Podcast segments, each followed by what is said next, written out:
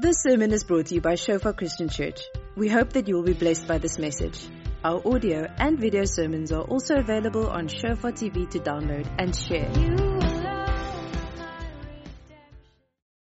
God has given me a- an encouraging word for us tonight. Um, most of it's going to be based around one scripture, which is in Romans 5. Uh, so let's, let's actually just jump into it. Let's read from, from verse 1 to 5. Should be on the screen. Therefore, since we have been justified by faith, we have peace with God through our Lord Jesus Christ. Can anybody say amen? Hey? Uh, actually, uh, whenever I try to get through this portion, I can never get past that first sentence because, the, I mean, that's the gospel in one sentence. And it's just so beautifully said. And it's just so beautiful that since we have been justified, in other words, we've been made righteous, that the, the legal requirement that was against us has been fulfilled. That is good news. And we've been justified not by what we've done, not by how many times we prayed or the works that we did. Yes, works prove our faith, but they, our, faith, uh, our salvation doesn't start with works. It starts with faith. We've been justified by faith. And not just faith in faith, but faith in Jesus. And through Him, we have peace with God. In other words, we were enemies with God. We were rebellious against Him. We ran away from Him. We didn't want anything to do with Him. We've all got those testimonies. We didn't want anything to do with God, but the grace of God drew us close to Himself, and we have peace with God. I think it's just so incredible. Through Him, we have also obtained access by faith into this grace in which we stand, and we rejoice. Title of the sermon is Rejoice, by the way. We rejoice in hope of the glory of God. Not only that, but we rejoice in our sufferings, knowing that suffering produces endurance. Endurance produces character, and character produces hope. And hope does not put us to shame, or in some translations, hope does not disappoint, because God's love has been poured into our hearts through the Holy Spirit who's been given to us. What an amazing scripture. Um, throughout, throughout scripture, we see so many similar encouragements and charges for us to, to rejoice and, you know, despite what goes on around us. Um, I think of James, not me, James, the book, the, the first chapter right in the beginning where he says, brothers, count it joy when you face trials. Because you know that the testing of your faith produces patience or steadfastness. And that must have its, finish its work so that you can be perfect and complete, lacking nothing. Who here wants to be perfect and complete, lacking nothing? Awesome. You just signed up for, for suffering. we don't need to write your name down. It's, God saw that. It's similar as well to, there's another scripture, one of my favorite ones in uh, Hebrews 12, where it speaks about the discipline of God. And you know, the discipline of God is something that's sometimes a struggle for us. Uh, what generation are we? Post millennials. Wow, I didn't know we, we're post. Anyway, so we're, we're apparently post millennials, and something like discipline is difficult for us because many times we, we didn't really receive discipline um, as children, and so it's difficult for us to think of God the Father as disciplining disciplining us. Um, but it says in the Word in Hebrews 12 that He disciplines those that He loves. And he does it because we're sons. And then he, he does it for our good so that we can share in his holiness. That it's, it's not pleasant in the moment. It's not something we necessarily enjoy in the moment. But he produces righteousness in us if we allow ourselves to be trained by that discipline. So, I mean, I can give you countless examples of, of, other scriptures, but we know the scriptures and we, we know the testimonies, we know the men of faith in scripture who, the Jobs and the Davids who went through incredible suffering and incredible difficulty, and we see the testimony at the end. But who agrees that when it comes to suffering, when it comes to difficult times, that rejoicing is pretty much the furthest thing from our minds? Hey, am I the only one who, who struggles with this? Uh, I might be preaching to myself tonight. Maybe you all got this right. But I know for myself, when difficulty comes, rejoicing is not usually my, my first response. Okay, but Before we carry on, I just want us to look a little bit closer at um, at the section we looked at in, in Romans five. So the section we read it starts with a therefore, right? And a clue if you're reading the Bible or if you're reading anything, if there's a therefore, then it means that what comes before that is important for what comes after that. So we can't just read what we read. We need to, we need to go back a little bit. So I'm going to backtrack a little bit and, uh, the, the chapters leading up to, to chapter 5 of Romans is Paul in the most incredible, masterful way painting the picture of what the gospel is. The gospel, the good news. Why we need salvation. The fact that all of us have sinned that all of us fall short of the glory of God. That there's not one of us who do any good. No matter what we do, no matter what we've said, none of us do good. And he's, he's speaking to both a Jewish and a, and a Gentile audience and he's saying whether you're a Jew, whether you're a Gentile, none of us can reach that mark. All of us have fallen short. And then he speaks about the law that was given, the law that was given through Moses. You know, and the law was good in that it showed us what sin is, because it says um, if we if we don't know the law, if we don't have a law that says this is right and this is wrong, then we're not going to know what sin is. And so the law was good, but it was never powerful enough in itself to completely set us free from the slavery to sin that we find ourselves in. The law was only pointing us to the fact that we need a savior. And that savior came through Jesus. And we can only be made righteous by faith in Jesus. So that's the chapters leading up to where we read now. And then right at the end, just before we, we started, he speaks about Abraham. And, you know, Abraham was, was born before Moses, so he was there before the law. And yet he had righteousness. So it was a righteousness that wasn't, um, that wasn't because of the law. Let's read that together. From, in chapter 4, Romans chapter 4 verse 13, we're going to read on to where we were just now speaking about Abraham. For the promise to Abraham and his offspring that he would be heir of the world. This is a bit of a long section, okay? So we put your focus face on, like focus face. This is not relax Sunday. For the promise to Abraham and his offspring that he would be heir of the world did not come through the law, but through the righteousness of faith. For if it is the adherents of the law who are to be heirs, faith is null and the promise is void. For the law brings wrath. But where there's no law, there's no transgression. That's what we said just now. The law is there to show us what, what sin is. That is why it depends on faith, in order that the promise may rest on grace and be guaranteed to all his offspring, not only to the adherent of the law, but also to the one who shares the faith of Abraham, who is the father of us all. As it's written, I've made you the father of many nations. You, who sang that song when you were a kid? Father Abraham has many sons, many sons. Yeah, we're, we're all sons of Abraham because he, in a sense, is the father of faith because his righteousness was not based on the law, but based on faith. In the presence of God, in whom he believed, who gives life to the dead and calls into existence the things that do not exist. In hope, he believed against hope that he should become the father of many nations. As he had been told, so shall your offspring be. He did not weaken in faith when he considered his own body, which was as good as dead. That's about an insult if I, if I can see one. Um, since he was about 100 years old. Or when he considered the barrenness of Sarah's womb. So obviously, Abram was given the promise, you're going to have a son and you're going to have offspring that's going to be as numerous as the stars in the sky. And he's, his body is almost as good as dead and his wife is barren. But then it says this about him. No unbelief made him waver concerning the, pro- concerning the promise of God, but he grew strong in his faith as he gave glory to God, fully convinced that God was able to do what he had promised. That is why his faith was counted to him as righteousness. But the words that was counted to him was not written for his sake alone, but for ours as well. Hallelujah. It will be counted to us who believe in him who raised from the dead Jesus our Lord, who was delivered up for our trespasses and raised for our justification. Therefore, since we have been justified by faith, we have peace with God through our Lord Jesus Christ. Through him we have also obtained access by faith into the grace in which we stand, and we rejoice in hope of the glory of God.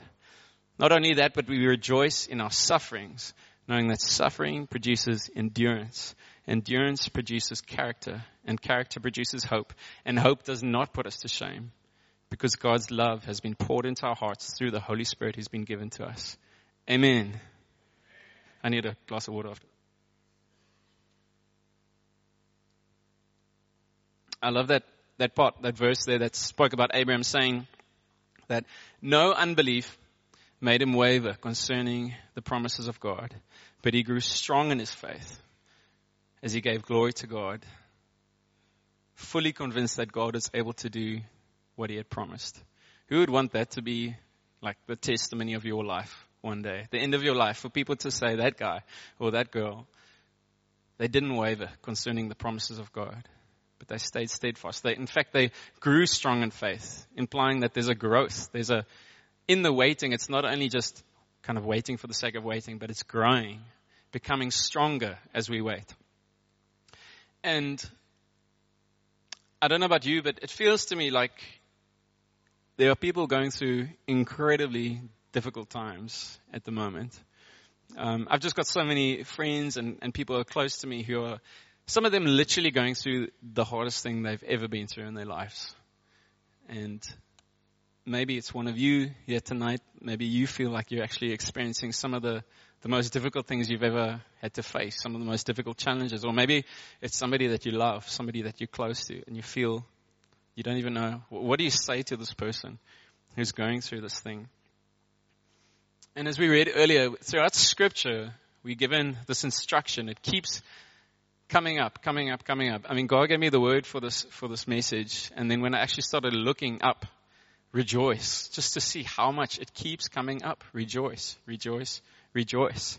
And to rejoice, I mean, it, it means to, to take joy in and to find joy in something. So when we're told to rejoice in our sufferings, it's literally take joy, find joy in your sufferings.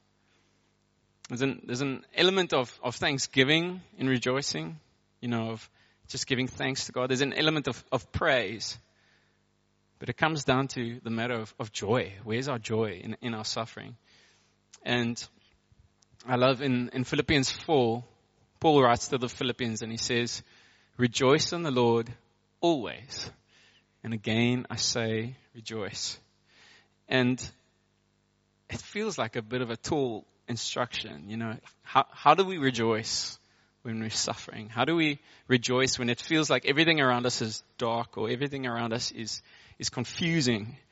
And I think the thing that blows my mind about that statement is the fact that Paul wrote it from prison. He was imprisoned at the time. So uh, to me, uh, it would, it would be a great thing for, for, for something like the Philippians to say to Paul, you know, Paul, rejoice in the Lord always, brother. You know, again, I say just rejoice, you know, no matter what you're going through, just rejoice. But this is the guy who's sitting in prison telling those on the outside, everybody rejoice in the Lord always. There was a man who had found joy even in his suffering. I don't know if you, if, if you were here uh, towards the end of last year, I, I also spoke, and I, I, spoke from the chapter before that in Philippians 3, um, where, where Paul is speaking, and I just want us to, to quickly read that together. He says, Whatever gain I had, I counted as loss for the sake of Christ. Indeed, I count everything as loss because of the surpassing worth of knowing Christ Jesus my Lord. For his sake, I have suffered the loss of all things and count them as rubbish in order that I might gain Christ and be found in him, not having a righteousness of my own that comes from the law, but that which comes through faith in Christ, the righteousness from God that depends on faith, that I may know him and the power of his resurrection and may share in his sufferings, becoming like him in his death, that by any means possible I may attain the resurrection from the dead. We can endure suffering because we want to know Christ.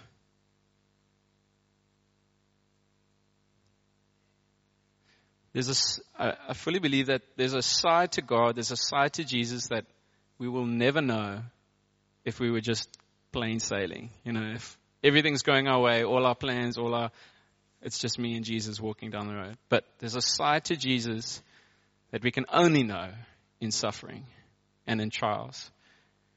We can only know the comfort of God if we need to be comforted, right? And we can only give comfort to other people if we ourselves have first been comforted. So I know so many of us, we have a heart for, for comforting people, but if we want to comfort people, we first need to have received comfort. And if we need to receive, we can only receive comfort if we need comforting. That's the truth about suffering and what God does in it. I remember when my wife and I were, were still dating, at that time, a lot of people, people love giving advice. Whatever stage of life you're in, they, they give you advice. And I remember the one thing that people said when we were dating is, you know, if you want to know if this is the one, go camping together. because obviously, I mean, you can think about it. Camping, uh, let me see, is there anybody here who likes camping? Okay, wow, we're, we're an outdoorsy church. So, uh, uh, I know that, to be honest, I'm quite glad that we never followed that advice. We never went camping. Um, I think it, it wouldn't have reflected so well on, on myself because I'm kind of like a comforts kind of guy. And that's the thing about camping is you, you're kind of taking away all the luxuries, you're taking away all the, the coffee machines and the, all of those things, all the, all the comforts of life and you're stripping it back and suddenly that's where you see somebody's true character when they're going through difficulty. But praise God, it worked out. We've been married for, for eight years now. So.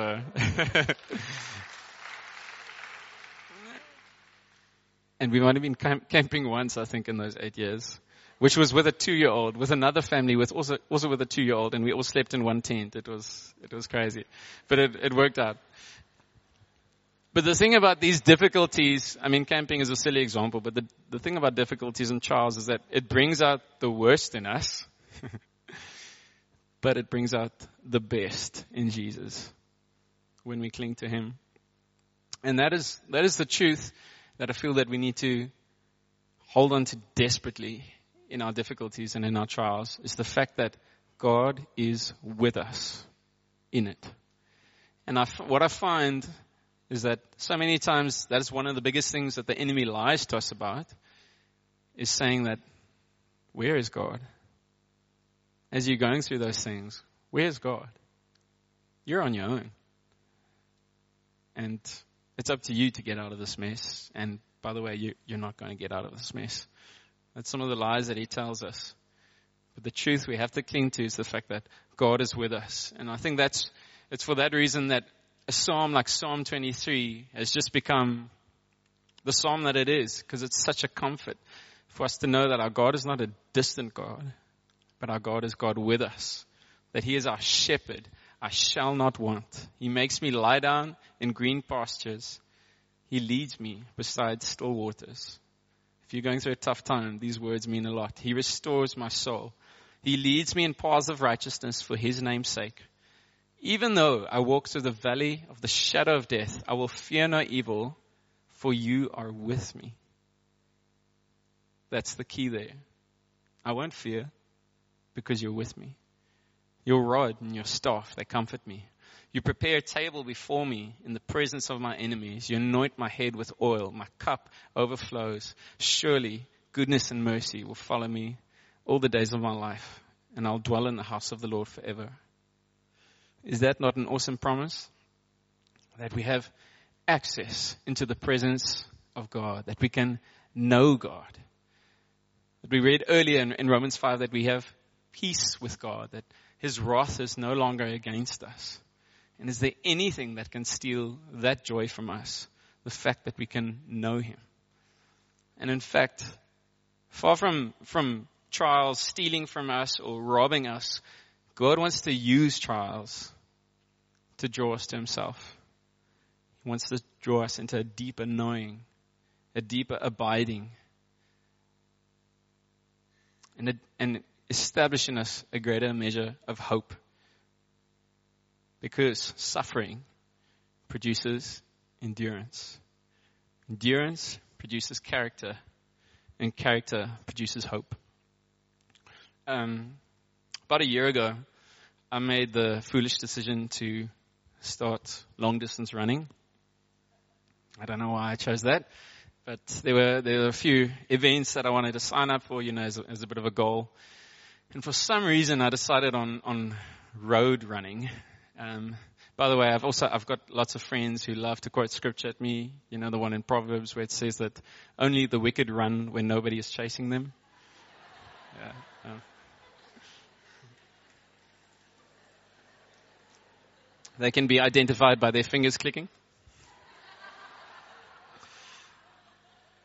So, for some reason, myself and a, and a close friend, we decided, okay, we're going to do this road running thing. We're going to enter some, some big events.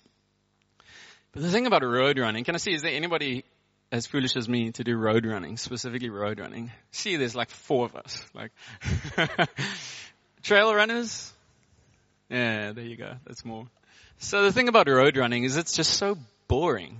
It's, there's no way to, to get around it. You know, I, used to do a bit of trail running and I still do every now and then, but we live in Stellenbosch. I mean, there's mountains and you can climb a mountain basically on a trail run and you can you cross rivers and it's just you, you're focusing so much on the road and you, there's so many distractions around you, the beauty that you see around you. You know, you're not trying to, you're trying not to trip over rocks and things. With, with road running, it's like, it's you and a tar road that just like stretches out ahead and that's it. It's just you and the road. and it's boring, but it's taught me endurance. and what I've found with road running, especially just with when it's you in that tar road for however many kilometers, is that the battle is in the mind. The battle is constantly in your mind about are you going to stick this out or are you going to give up? Oh, look, there's a little shop.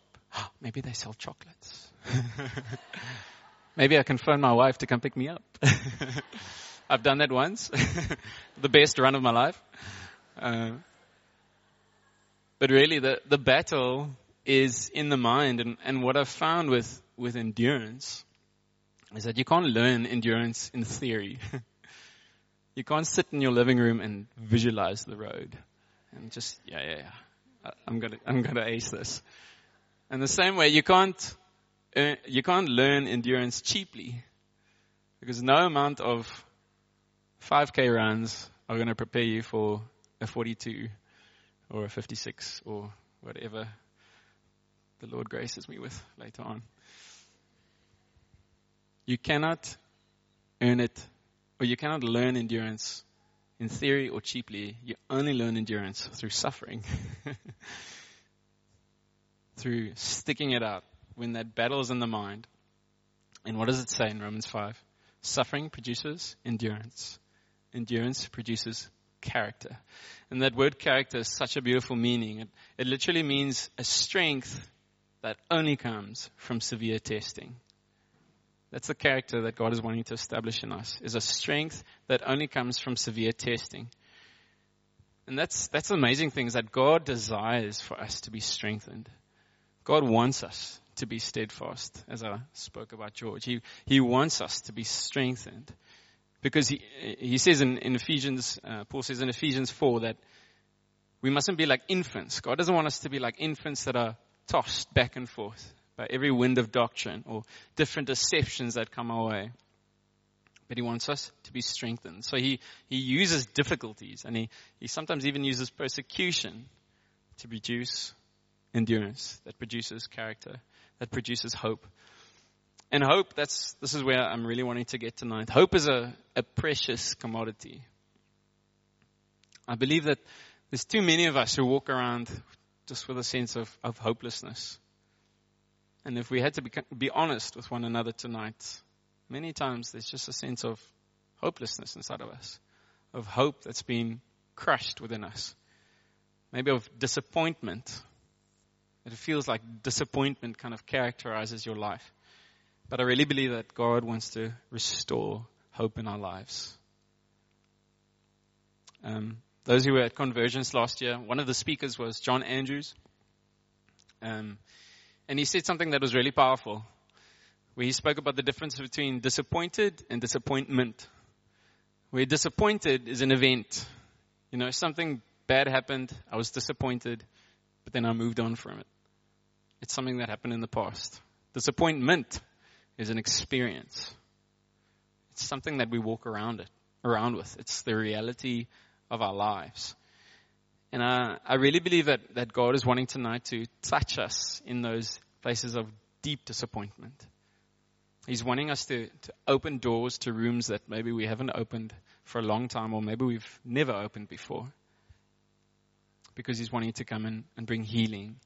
Um, and I really don't want to make this cheap. I don't want to make it sound like, you know, come to the front tonight and everything is going to be fine. Sometimes God, we encounter God and He immediately sets us free, and that is awesome. But sometimes it just means a night like tonight is just the start of a process. It's the start of a journey of God restoring hope in our lives. Because we are meant to be a people of hope, right? We are believers. We believe there's hope. Hope is a confident expectation of good things to come. And so when Romans 5 says that we rejoice in hope of the glory of God, the glory of God is a good thing.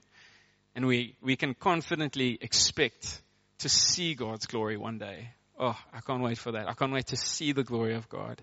I can't wait to enjoy His glory forever, where it's just going to be all of us around the throne. But then it also says that rejoice in suffering, because suffering produces endurance, which produces character, which produces hope. But I really believe that, that so many of us, we struggle to move on from that first step. Suffering produces endurance. We're kind of stuck in suffering. We get caught up in suffering and we, we don't really want to move on to the endurance part because we're still in suffering and our constant fight and our constant battle is with this suffering. And we've got so many questions in our mind.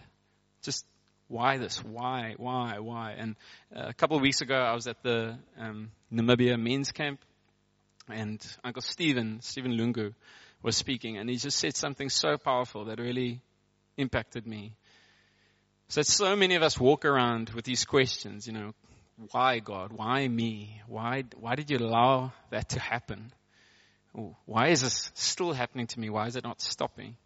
Why hasn't that happened? You know, we've all got these questions. And he, of all people, I think, can ask those questions considering what he's been through. But Jesus was the one who asked the ultimate why when he hung naked on a cross for us, bearing the punishment that we deserved. And he said, My God, my God, why have you forsaken me? Puts things into perspective when we put our why next to that why. The Son experienced the Father turning his face away so that we can have peace with God, so that we can have access into the presence of God. So that's why we can rejoice. That's why we can have hope. As I said, I've, I've, I've got a lot of a lot of friends who are going through really difficult times, and it's sometimes difficult to know what to say. I think many times we just need to to listen and be a friend, rather than speak the whole time. But the one phrase that keeps coming up whenever I'm praying for them is that with Christ there is always hope. With Christ, there is always hope. Because our hope is not based on things working out the way we planned or people behaving the way that we expected them to behave. But our hope is based on His promises, God's promises, and the fact that He is faithful to accomplish what He has promised. He will always remain faithful. That's what our hope is based on. And so that's, that's our greatest hope, you know. Not the, our greatest hope is not to be successful or to achieve much or to get married or to have children or to start a business or to lead a company one day or, you know, these are all great aspirations and desires and it's, it's good to have those things, but that's not our greatest hope. Our greatest hope is that our names are written in the Lamb's book of life and that one day when we get to the end of this earth, we're going to be welcomed home. That is a good hope. That we're going to be welcomed home. one of my favorite chapters is Revelations 21. This is the hope that we have that one day we're going to be in heaven with God and that it says that the dwelling place of God is going to be with man. That we're going to be his people and he is going to be our God. That there's no need for a temple because God is the temple. That there's no need for the sun or moon to give light because the glory of God is its light. And the Lamb is its lamp. So, we read earlier about Abraham. Before God gave him the promises about, you know, your offspring and the land that you're going to have, before he gave him all those kind of personal promises, he gave this greatest promise. He says to Abraham in Genesis 15 that I am your shield, your exceedingly great reward. Christ is our reward. Christ is our hope. And Christ is enough. I think, I think that's one of the things that, one of the questions that we have to ask ourselves many times in difficulties. Is Jesus enough? And on the surface, it's easy to answer when we can quickly give a, a religious answer, but we need to go and search our hearts. Uh, search our hearts. Is Christ enough? Because that's our challenge. But the truth is that Christ is always enough. That's why I love so much um, why Scripture says that we can rejoice.